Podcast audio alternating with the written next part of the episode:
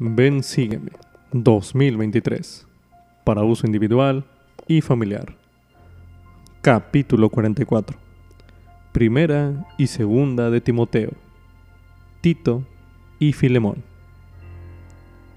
Lección asignada del 23 al 29 de octubre de 2023. Titulado Sé ejemplo de los creyentes. En ocasiones es útil iniciar su estudio de las escrituras con una o varias preguntas en mente. Invite al espíritu que lo guíe hacia las respuestas mientras estudia y anote cualquier inspiración que reciba. Anote sus impresiones a continuación.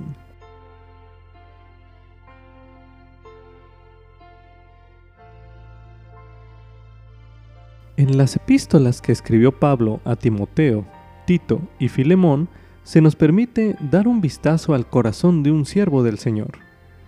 A diferencia de otras epístolas que Pablo escribió a congregaciones enteras, estas fueron escritas a personas particulares, amigos estrechos de Pablo, y compañeros en la obra de Dios. Leerlas, por lo tanto, es casi como escuchar una conversación personal. Vemos a Pablo alentando a Timoteo y a Tito, dos líderes de congregaciones, en su servicio en la iglesia. Lo vemos exhortando a su amigo Filemón a reconciliarse con otro santo y a tratarlo como su hermano en el Evangelio. Las palabras de Pablo no se dirigían directamente a nosotros, y quizás él nunca esperó que tantas personas las leerían algún día. No obstante, en estas epístolas hallamos consejos y estímulo para nosotros, sin importar cuál pueda ser nuestro ministerio personal al servicio de Cristo. Como subtítulo, ¿quiénes eran Timoteo y Tito? Timoteo y Tito habían servido con Pablo en algunos de sus viajes misionales. Durante su servicio se ganaron el respeto y la confianza de Pablo. Posteriormente, Timoteo fue llamado como líder de la iglesia en Efeso y Tito fue llamado como líder en Creta. En estas epístolas, Pablo brinda instrucción y ánimo a Timoteo y a Tito en relación a sus responsabilidades las cuales incluían la predicación del Evangelio y el llamar a hombres a servir como obispos. A continuación se recomienda estudiar en la guía para el estudio de las escrituras los términos epístolas de Pablo, Timoteo y Tito, los cuales se leerán a continuación. Pablo, epístolas de Pablo. Las epístolas de Pablo comprenden 14 libros del Nuevo Testamento que originalmente fueron cartas que el apóstol Pablo escribió a miembros de la iglesia. Se pueden dividir en los siguientes grupos. Primera y segunda de Tesalonicenses, que comprende los años del 50 al 51 después de Cristo. Primera y segunda de Corintios, Gálatas y Romanos estas comprenden de los años 55 al 57 después de Cristo. Filipenses, Colosenses, Efesios, Filemón y Hebreos. Estas comprenden de los años 60 al 62 después de Cristo. Primera y segunda de Timoteo y Tito. Estas comprenden de los años 64 al 65 después de Cristo. Al hablar acerca de este último grupo, Pablo escribió estas epístolas después de haber obtenido su libertad de su primer encarcelamiento en Roma. Pablo viajó a Efeso, donde dejó a Timoteo para que pusiera fin a ciertas especulaciones doctrinales, con la intención de regresar más tarde. Escribió la primera epístola a Timoteo posiblemente desde Macedonia, para darle consejos y ánimo en el cumplimiento de su deber. Escribió la epístola a Tito durante una época en la cual se encontraba en libertad de la prisión.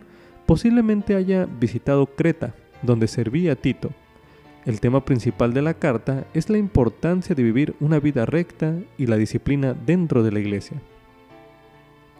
Pablo escribió la segunda epístola a Timoteo durante su segundo encarcelamiento, poco antes de su martirio. Contiene las últimas palabras del apóstol y muestra el maravilloso valor y confianza con que hizo frente a la muerte. A continuación se leerá en la guía para el estudio de las escrituras el término Timoteo. Timoteo. En el Nuevo Testamento, Timoteo fue un joven compañero misional de Pablo durante el ministerio de este último. Era hijo de padre griego y madre judía. Él y sus padres vivían en Listra. Pablo llamó a Timoteo su propio hijo en la fe Timoteo tal vez fue el ayudante más capaz y digno de la mayor confianza de Pablo.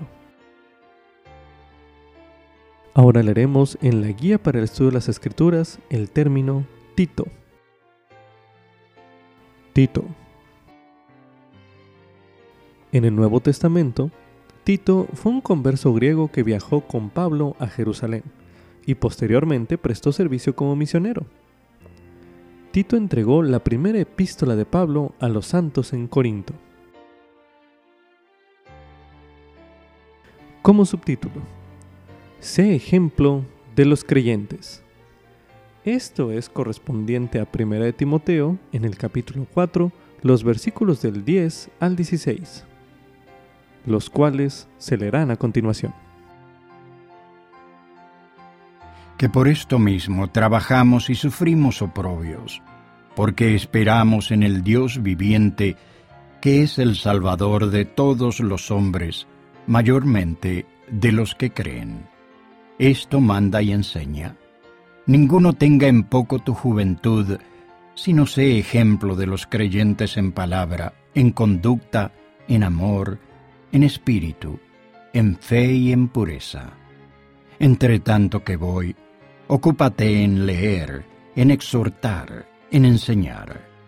No descuides el don que hay en ti, que te fue dado por medio de profecía con la imposición de las manos del Consejo de Ancianos. Medita estas cosas, ocúpate en ellas para que tu progreso sea manifiesto a todos. Ten cuidado de ti mismo y de la doctrina. Persiste en ello, pues haciendo esto te salvarás a ti mismo y a los que te oigan. Timoteo era realmente joven, pero Pablo sabía que podía ser él un gran líder de la iglesia, a pesar de su juventud. Medite a continuación. ¿Qué consejos dio Pablo a Timoteo en estos versículos que se leyeron en este bloque de lectura? Medite brevemente.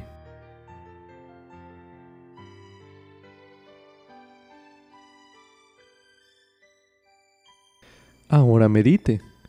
¿Cómo pueden ayudarle esos consejos a usted a guiar a otros al Salvador y a su Evangelio?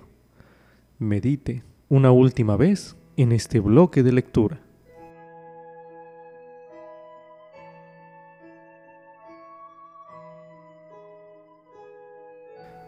Ahora leeremos en el libro de Alma, en el capítulo 17, el versículo 11, donde se menciona. Y les dijo también el Señor, Id entre los lamanitas vuestros hermanos, y estableced mi palabra. Empero seréis pacientes en las congojas y aflicciones, para que les deis buenos ejemplos en mí, y os haré instrumento en mis manos para la salvación de muchas almas.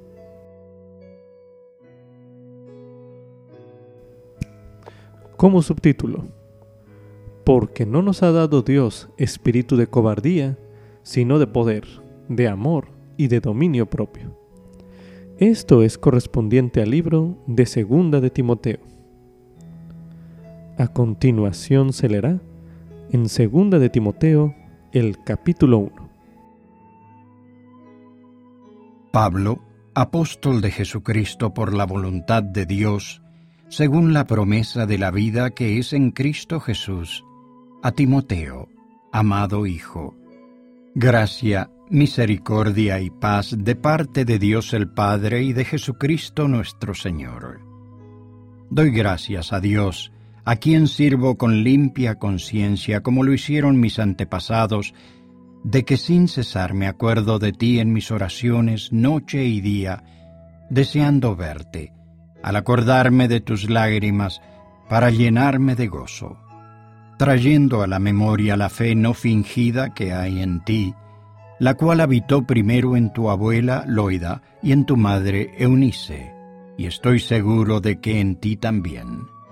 Por lo cual te aconsejo que avives el fuego del don de Dios que está en ti por la imposición de mis manos.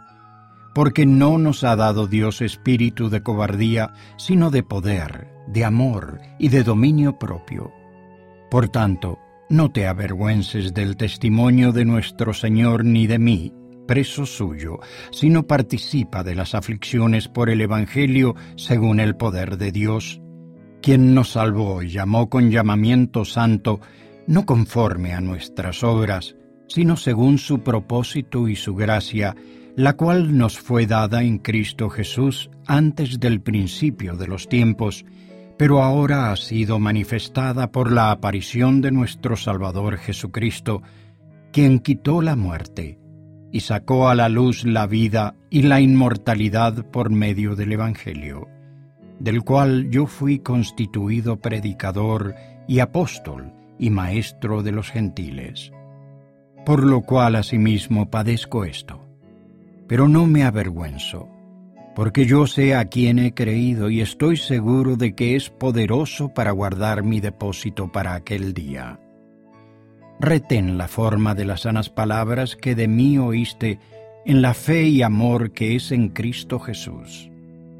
Guarda ese buen depósito por el Espíritu Santo que mora en nosotros. Ya sabes esto, que me han abandonado todos los que están en Asia, entre quienes están Figelo y Hermógenes. Conceda el Señor misericordia a la casa de Onesíforo, porque muchas veces me trajo alivio y no se avergonzó de mis cadenas, sino que cuando él estuvo en Roma, me buscó solícitamente y me halló. Concédale el Señor hallar misericordia cerca del Señor en aquel día. Y cuánto nos ayudó en Éfeso, tú lo sabes mejor. A continuación se leerá en 2 de Timoteo el capítulo 2. Así que tú, hijo mío, esfuérzate en la gracia que es en Cristo Jesús. Lo que has oído de mí ante muchos testigos, esto encarga a hombres fieles que sean idóneos para enseñar también a otros. Tú, pues, soporta las aflicciones como fiel soldado de Jesucristo. Ninguno que milita se enreda en los asuntos de la vida a fin de agradar a aquel que lo tomó para ser soldado. Y el que compite no es coronado, sino compite legítimamente. El labrador industrioso debe ser el primero en recibir de los frutos. Considera lo que digo, y el Señor te dé entendimiento en todo. Acuérdate de Jesucristo, descendiente de David, resucitado de entre los muertos conforme a mi Evangelio en el que sufro aflicciones, hasta prisiones a modo de malhechor. Pero la palabra de Dios no está presa.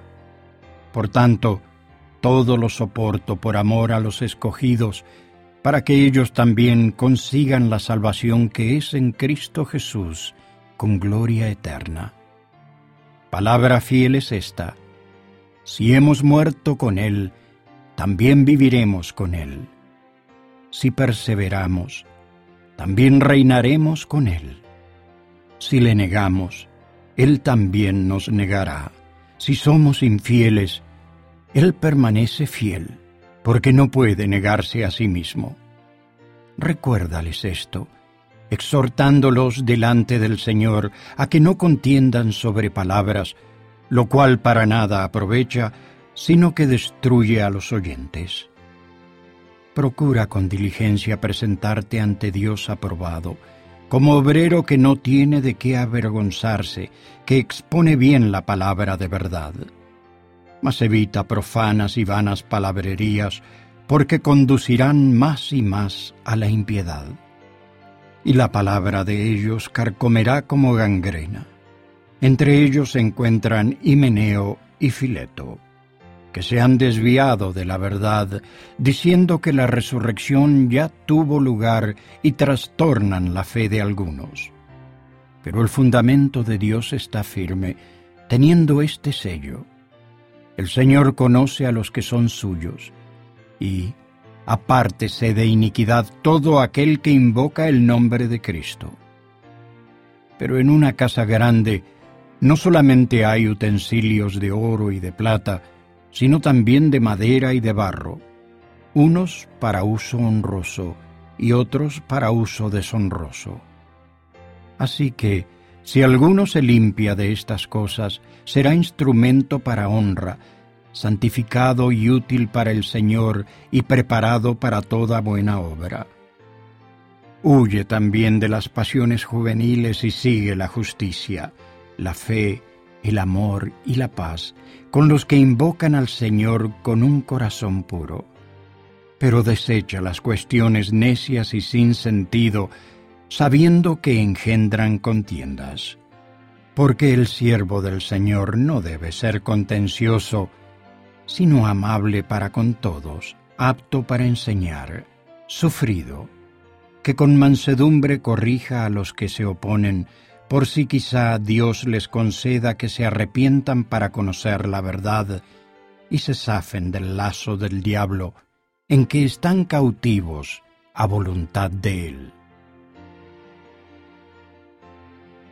A continuación se leerá en 2 de Timoteo el capítulo 3.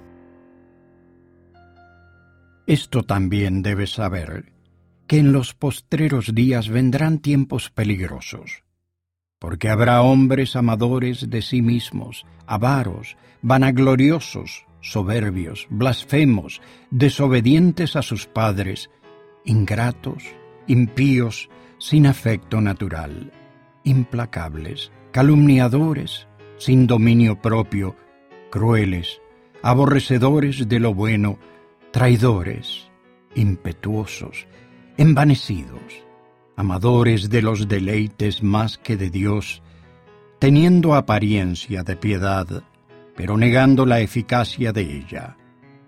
A se evita porque de estos son los que se meten en las casas y llevan cautivas a las mujercillas cargadas de pecados, llevadas por diversas concupiscencias, que siempre están aprendiendo, pero nunca pueden llegar al conocimiento de la verdad. Y de la manera que Janes y Jambres resistieron a Moisés, así también estos resisten a la verdad, hombres corruptos de entendimiento, reprobados acerca de la fe. Pero no llegarán lejos, porque su insensatez será manifiesta a todos, como también lo fue la de aquellos. Pero tú has seguido fielmente mi doctrina, conducta, propósito, fe, longanimidad, amor, paciencia, persecuciones, aflicciones como las que me sobrevinieron en Antioquía, en Iconio en Listra. Persecuciones que he sufrido, pero de todas me ha liberado el Señor.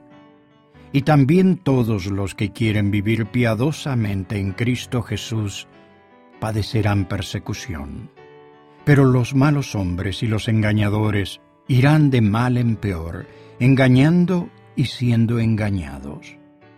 Pero persiste tú en lo que has aprendido y te persuadiste, sabiendo de quién has aprendido y que desde la niñez has sabido las sagradas escrituras, las cuales te pueden hacer sabio para la salvación por la fe que es en Cristo Jesús. Toda escritura es inspirada por Dios y útil para enseñar, para reprender, para corregir, para instruir en justicia, a fin de que el hombre de Dios sea perfecto enteramente instruido para toda buena obra. A continuación se leerá en 2 de Timoteo el capítulo 4.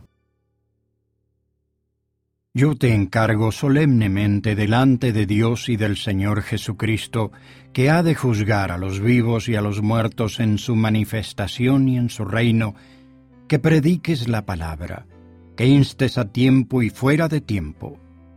Redarguye, reprende, exhorta con toda paciencia y doctrina, porque vendrá tiempo cuando no soportarán la sana doctrina, sino que, teniendo comezón de oír, se amontonarán maestros conforme a sus propias concupiscencias, y apartarán el oído de la verdad, y se volverán a las fábulas. Pero tú sé prudente en todo, soporta las aflicciones, a sobra de evangelista, cumple tu ministerio, porque yo ya estoy a punto de ser ofrecido como sacrificio, y el tiempo de mi partida está cercano. He peleado la buena batalla, he acabado la carrera, he guardado la fe. Por lo demás, me está reservada la corona de justicia, la cual me dará el Señor, juez justo, en aquel día, y no solo a mí, sino también a todos los que aman su venida. Procura venir pronto a verme, porque Demas me ha desamparado amando este mundo, y se ha ido a Tesalónica. Crescente fue a Galacia y Tito a Dalmacia. Solo Lucas está conmigo. Toma a Marcos y tráele contigo porque me es útil para el ministerio. A Tíquico lo envié a Éfeso. Trae cuando vengas el capote que dejé en Troas en casa de Carpo, y los libros, mayormente los pergaminos. Alejandro, el calderero, me ha causado muchos males. El Señor le pague conforme a sus hechos. Cuídate tú también de él, pues en gran manera ha resistido a nuestras palabras. En mi primera defensa, ninguno estuvo de mi parte, sino que todos me desampararon. No les he tenido en cuenta. Pero el Señor estuvo a mi lado y me fortaleció, para que por mí fuese cumplida la predicación y que todos los gentiles oyesen. Y así fui librado de la boca del león. Y el Señor me librará de toda obra mala y me preservará para su reino celestial. A Él sea la gloria por los siglos de los siglos. Amén. Saluda a Prisca y a Aquila y a la casa de Onesíforo Erasto se quedó en Corinto y a Trófimo dejé en Mileto, enfermo. Procura venir antes del invierno. Eubulo te saluda, y Pudente y Lino y Claudia y todos los hermanos. El Señor Jesucristo esté con tu espíritu. La gracia sea con vosotros. Amén. Se cree que el libro de Segunda de Timoteo fue la última epístola que Pablo escribió y parece que sabía él que se acababa su tiempo sobre la tierra. Medite a continuación. ¿Cómo se habrá sentido Timoteo al saber que pronto iba a quedarse sin su mentor y líder de confianza? Medite brevemente.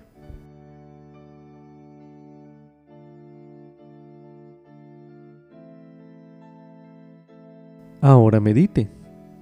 ¿Qué le dijo Pablo en su epístola a Timoteo para alentarlo a él? Medite nuevamente.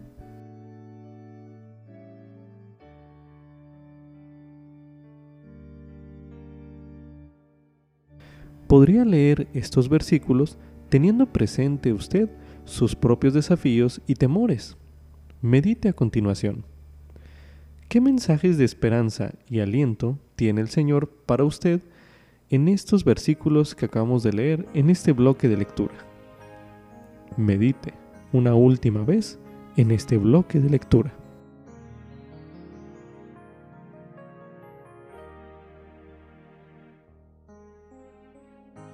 También se recomienda estudiar el mensaje Poder Duradero por el elder Kelly R. Johnson de los 70, mensaje pronunciado en la Conferencia General de octubre de 2020, el cual escucharemos a continuación. Al revisar las enseñanzas de nuestro profeta, el presidente Russell M. Nelson, encontré una palabra que ha usado con frecuencia en muchos discursos. Esa palabra es poder. En la primera conferencia general después de ser sostenido como apóstol, el presidente Nelson habló sobre el poder y a lo largo de los años ha continuado enseñando acerca de este. Desde que sostuvimos al presidente Nelson como profeta, él ha enseñado sobre el principio del poder, específicamente el poder de Dios y cómo tener acceso a él. Ha enseñado cómo podemos recurrir al poder de Dios cuando ministramos a los demás, cómo el arrepentimiento invita al poder de Jesucristo y su expiación en nuestra vida, y cómo el sacerdocio el poder y la autoridad de Dios bendice a todos los que hacen convenios con Él y los guardan. Él ha testificado que el poder de Dios fluye hacia todos los que están investidos en el templo, siempre que cumplan sus convenios. Me conmovió la invitación que el presidente Nelson ofreció en la Conferencia General de abril de 2020. Nos instruyó diciendo, estudien y oren para saber más en cuanto al poder y al conocimiento con los que han sido investidos o con los que aún serán investidos. En respuesta a esa invitación he estudiado, orado y aprendido algunas cosas útiles sobre el poder y el conocimiento con los que he sido investido o con los que aún seré investido. Entender qué hacer para obtener acceso al poder de Dios en la vida no es fácil, pero he descubierto que se puede lograr estudiándolo en la mente y orando para que el Espíritu Santo nos ilumine. El elder Richard G. Scott ofreció una clara definición de lo que es el poder de Dios. Es el poder para hacer más de lo que podemos por nosotros mismos. Llenar el corazón y el alma con la palabra de Dios y con el fundamento de la fe en Jesucristo es esencial para recurrir al poder de Dios con el fin de que nos ayude en estos tiempos difíciles. Si no logramos que la palabra de Dios y la fe en Jesucristo lleguen a lo más profundo del corazón, nuestro testimonio y fe pueden flaquear y podríamos perder acceso al poder que Dios desea darnos. La fe superficial es insuficiente. Solo la fe y la palabra de Dios que llenan el alma interior son suficientes para sostenernos y permitirnos obtener acceso a su poder. Cuando la hermana Johnson y yo criábamos a nuestros hijos, animamos a cada uno para que aprendiera a tocar algún instrumento musical. Les permitiríamos tener clases de música solo si hacían su parte y practicaban el instrumento a diario. Un sábado nuestra tercera hija estaba entusiasmada por ir a jugar con sus amigas, pero aún no había practicado al piano. Sabiendo que se había comprometido a practicar durante 30 minutos, tenía la intención de poner un cronómetro, porque no, no quería practicar ni siquiera un minuto más de lo requerido. Al pasar por el microondas de camino al piano, se detuvo y presionó algunos botones, pero en lugar de poner el marcador de tiempo configuró el microondas para que cocinara, durante 30 minutos y presionó iniciar. Después de unos 20 minutos de práctica regresó a la cocina para comprobar cuánto tiempo le quedaba y encontró el horno de microondas en llamas. Corrió al patio trasero donde yo estaba, gritando que la casa estaba en llamas. Rápidamente corrí a casa y me encontré con el microondas ardiendo. Esforzándome para evitar que la casa se quemara, metí la mano detrás del microondas, lo desenchufé y usé el cable eléctrico para levantar el microondas de la encimera. Con la esperanza de ser el héroe y arreglar la situación así como la casa, hice girar el microondas con el cable para mantenerlo lejos de mi cuerpo. Llegué hasta el patio trasero y con otro movimiento giratorio lancé el microondas al césped. Allí apagamos las llamas con una manguera. ¿Qué había pasado? Un horno de microondas necesita algo para absorber su energía y cuando no hay nada en el interior que absorba la energía, el propio horno la absorbe, se calienta y puede incendiarse, destruyéndose a sí mismo entre llamas y cenizas. Nuestro microondas se incendió y se quemó porque no había nada en el interior. De la misma manera, los que tienen fe y la palabra de Dios en lo profundo de su corazón podrán absorber y vencer los dardos ardientes que el adversario enviará para destruirnos. De lo contrario, nuestra fe, esperanza y convicción quizás no perduren, y al igual que el horno de microondas vacío, podríamos convertirnos en una víctima. He aprendido que el tener la palabra de Dios en lo profundo del alma, junto con la fe en el Señor Jesucristo y su expiación, me permiten recurrir al poder de Dios para vencer al adversario y a cualquier cosa que podría lanzarme. Al enfrentarnos a los desafíos, confiamos en la promesa del Señor que Pablo enseñó. Porque no nos ha dado Dios espíritu de cobardía, sino de poder, de amor y de dominio propio. Sabemos que de niño el Salvador crecía y se fortalecía y se llenaba de sabiduría y la, gracia de Dios estaba sobre él.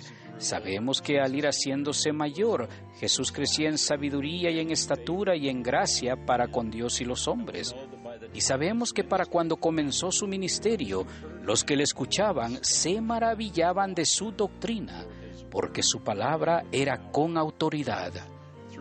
Por medio de la preparación, el Salvador creció en poder y fue capaz de resistir todas las tentaciones de Satanás.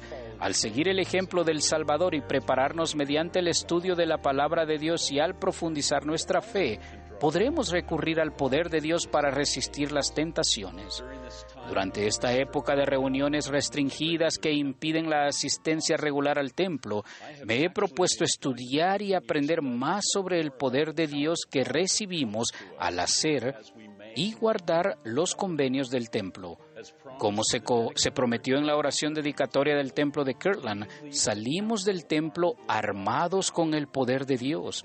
No existe una fecha de vencimiento relacionada con el poder que Dios otorga a quienes hacen y guardan los convenios del templo, ni tampoco existe ninguna restricción para tener acceso a ese poder durante una pandemia. Su poder disminuye en nuestra vida solo si no cumplimos los convenios y no vivimos de manera tal que nos permita reunir los requisitos para recibir su poder.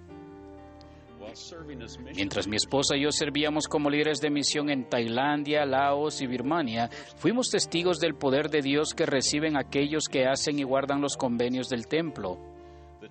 El Fondo de Ayuda para los participantes del templo hizo posible que muchos santos de esos tres países asistieran al templo, después de hacer todo lo que pudieron mediante el sacrificio y la preparación personal.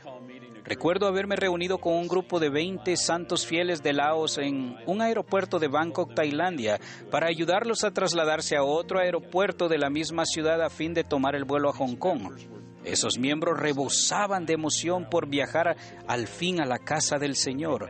Al reunirnos con ellos, cuando regresaron, eran evidentes una mayor madurez en el Evangelio y un aumento del poder que fueron el resultado de recibir la investidura del templo y de concertar convenios con Dios. Era obvio que salieron del templo armados con su poder. Ese poder para hacer más de lo que ellos podían hacer por sí mismos les dio la fortaleza para soportar los desafíos del ser miembros de la iglesia en su país natal y seguir adelante llevando nuevas sumamente grandes y gloriosas en verdad, mientras continúan edificando el reino del Señor en Laos. Durante el tiempo que no hemos podido asistir al templo, ¿Hemos confiado cada uno de nosotros en los convenios que hicimos en el templo para establecer un claro e inmutable curso de dirección en nuestra vida?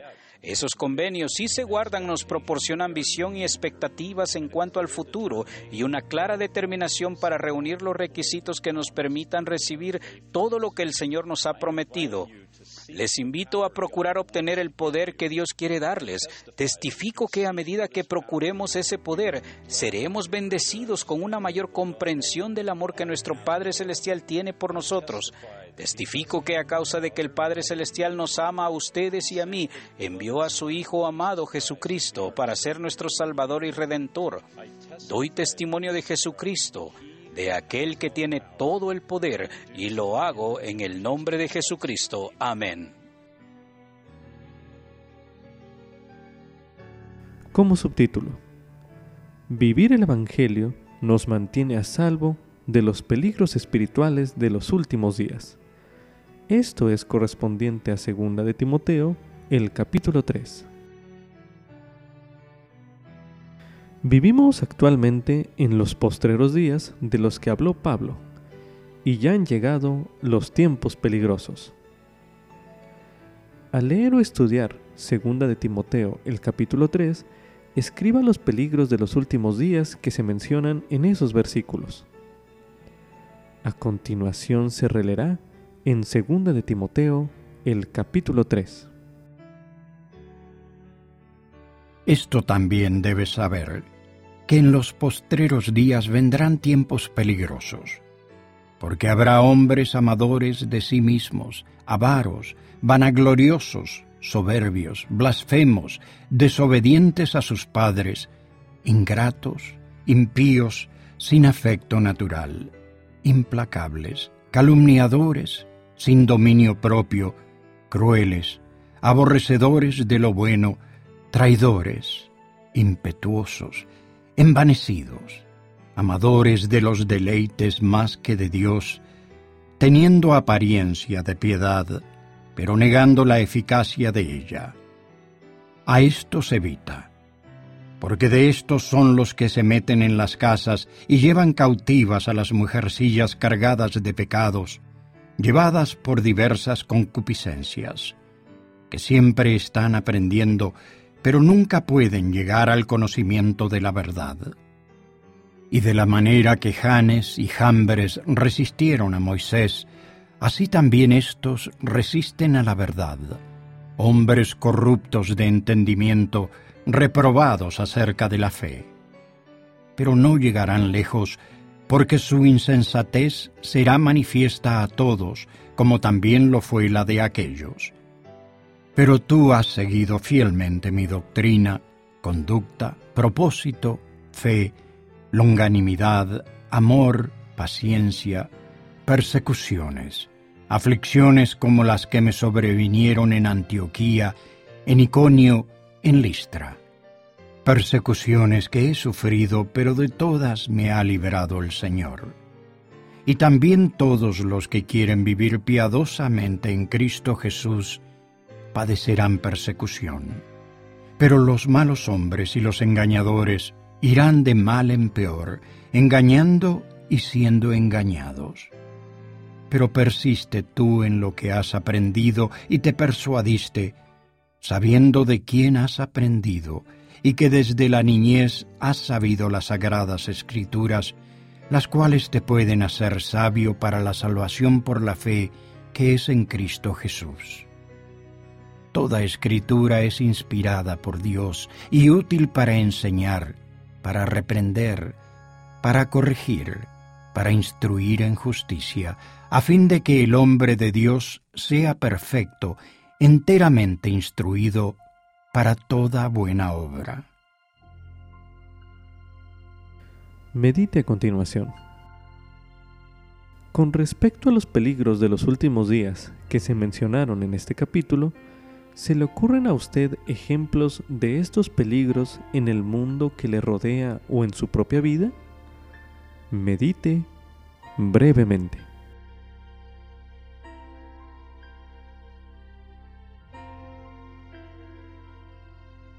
A continuación se releerá en 2 de Timoteo, en el capítulo 3, el versículo 6, para dar énfasis a la siguiente pregunta, el cual dice lo siguiente.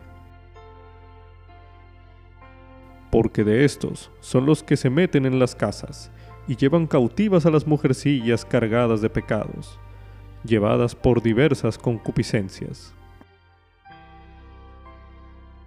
Medite a continuación. ¿De qué modo esos peligros, como las personas que se describen en este versículo que acabamos de leer, se meten en su casa y se los llevan cautivos? Medite nuevamente.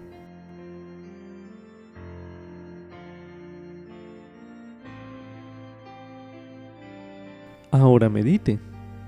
¿Qué consejos haya en este capítulo de Segunda de Timoteo y en otros pasajes de estas epístolas que puedan mantenerlos a usted y a su familia a salvo de esos peligros espirituales.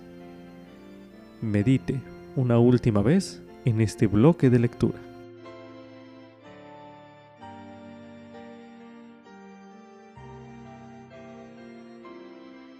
A continuación se leerá en Primera de Timoteo, en el capítulo 1, los versículos del 3 al 11, que dicen lo siguiente. Como te rogué que te quedases en Éfeso cuando partí para Macedonia, para que mandases a algunos que no enseñen otra doctrina, ni presten atención a fábulas y genealogías interminables que engendran especulaciones más bien que la edificación de Dios, que es por la fe, así te encargo ahora. Pues el fin del mandamiento es el amor nacido de un corazón puro y de una buena conciencia y de una fe no fingida de lo cual desviándose algunos se apartaron a vana palabrería, queriendo ser doctores de la ley, sin entender ni lo que hablan ni lo que afirman. Pero sabemos que la ley es buena si se usa legítimamente, conociendo esto, que la ley no es puesta para el justo, sino para los transgresores y los desobedientes, para los impíos y los pecadores, para los irreverentes y los profanos, para los parricidas y los matricidas, para los homicidas, para los fornicarios, para los sodomitas, para los secuestradores, para los mentirosos y los perjuros, y para cualquier otra cosa contraria a la sana doctrina, según el Evangelio de gloria del Dios bendito, el cual a mí me ha sido encargado. A continuación se leerá en 2 de Timoteo en el capítulo 2 los versículos del 15 al 16, que dicen lo siguiente. Procura con diligencia presentarte ante Dios aprobado, como obrero que no tiene de qué avergonzarse, que expone bien la palabra de verdad. Mas evita profanas y vanas palabrerías, porque conducirán más y más a la impiedad. Ahora leeremos en el libro de Tito, en el capítulo 2, los versículos del 1 al 8, que dicen lo siguiente. Pero tú, habla lo que está de acuerdo con la sana doctrina. Que los ancianos sean sobrios, serios, prudentes, sanos en la fe, en el amor, en la paciencia. Las ancianas asimismo sean reverentes en su porte no calumniadoras, no dadas a mucho vino, maestras de lo bueno, que enseñen a las mujeres jóvenes a amar a sus maridos y a amar a sus hijos, a ser prudentes, castas, cuidadosas de su casa, buenas, sujetas a sus maridos, para que la palabra de Dios no sea blasfemada. Exhorta asimismo a los jóvenes a ser sensatos, Preséntate en todo como ejemplo de buenas obras, en la enseñanza, mostrando integridad, seriedad, palabra sana e irreprensible, de modo que el adversario se avergüence y no tenga nada malo que decir de vosotros. Como subtítulo, ¿quién era Filemón? Filemón era un cristiano que se había convertido al Evangelio por medio de Pablo. Filemón era dueño de un esclavo llamado Onésimo, quien aparentemente había escapado a Roma. Allí había conocido a Pablo y se había convertido al Evangelio.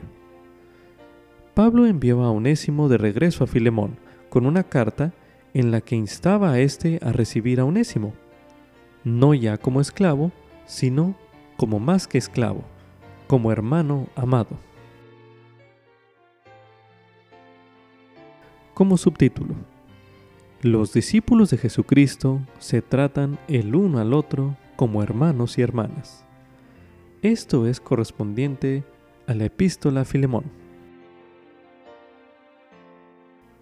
Al leer la epístola de Pablo a Filemón, medite en cómo podría aplicar su consejo a su relación con los demás. A continuación se leerá una serie de versículos con el propósito de realizar algunas de las preguntas que usted podría considerar. A continuación se leerá en el libro de Filemón, en el capítulo 1, los versículos del 1 al 7, que dicen lo siguiente. Pablo, prisionero de Jesucristo, y el hermano Timoteo, al amado Filemón, colaborador nuestro, y a la amada hermana Apia y a Arquipo, nuestro compañero de milicia, y a la iglesia que está en tu casa. Gracia a vosotros y paz de parte de Dios nuestro Padre y del Señor Jesucristo. Doy gracias a mi Dios, haciendo siempre memoria de ti en mis oraciones, porque oigo del amor y de la fe que tienes hacia el Señor Jesús y para con todos los santos, para que la comunicación de tu fe sea eficaz en el conocimiento de todo el bien que está en vosotros mediante Cristo Jesús porque tenemos gran gozo y consolación en tu amor, pues por ti, oh hermano, ha sido reconfortado el corazón de los santos. Medite a continuación. ¿Qué le sugieren las palabras que usa él como colaborador nuestro y compañero de milicia en cuanto a la relación entre los santos? Medite brevemente.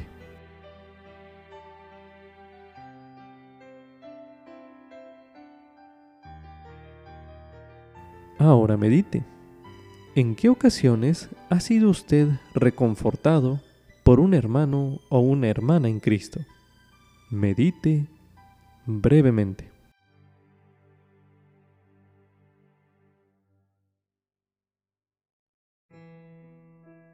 Continuando con este ejercicio, a continuación se leerá Filemón capítulo 1, los versículos del 8 al 16, que dicen lo siguiente.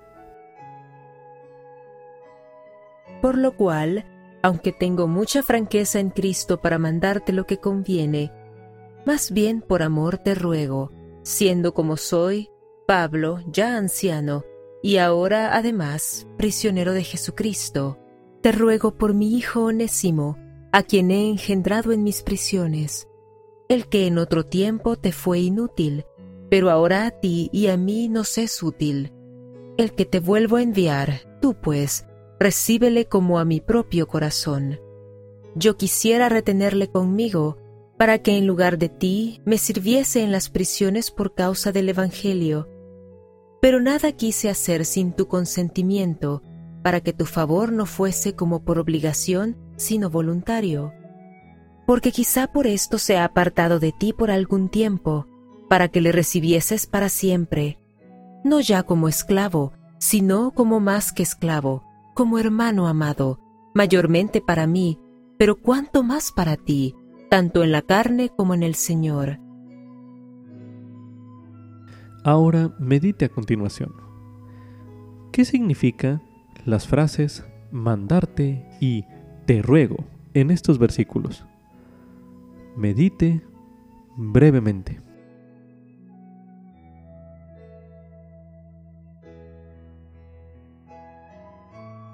Ahora medite. ¿Por qué cree que haya escogido Pablo rogar a Filemón en lugar de mandarle? Medite nuevamente.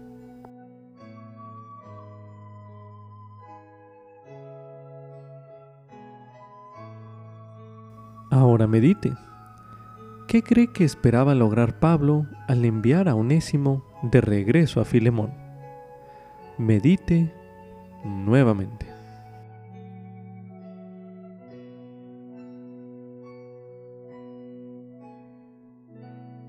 A continuación se leerá en Filemón capítulo 1 el versículo 16, donde se menciona, No ya como esclavo, sino como más que esclavo, como hermano amado, mayormente para mí, pero cuanto más para ti, tanto en la carne como en el Señor. Medite a continuación. ¿Qué significa ser un hermano o hermana amado en el Señor? Medite brevemente.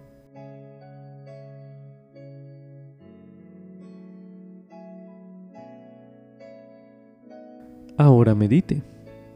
¿Conoce usted a alguien a quien usted deba recibir de ese modo? Medite una última vez en este bloque de lectura.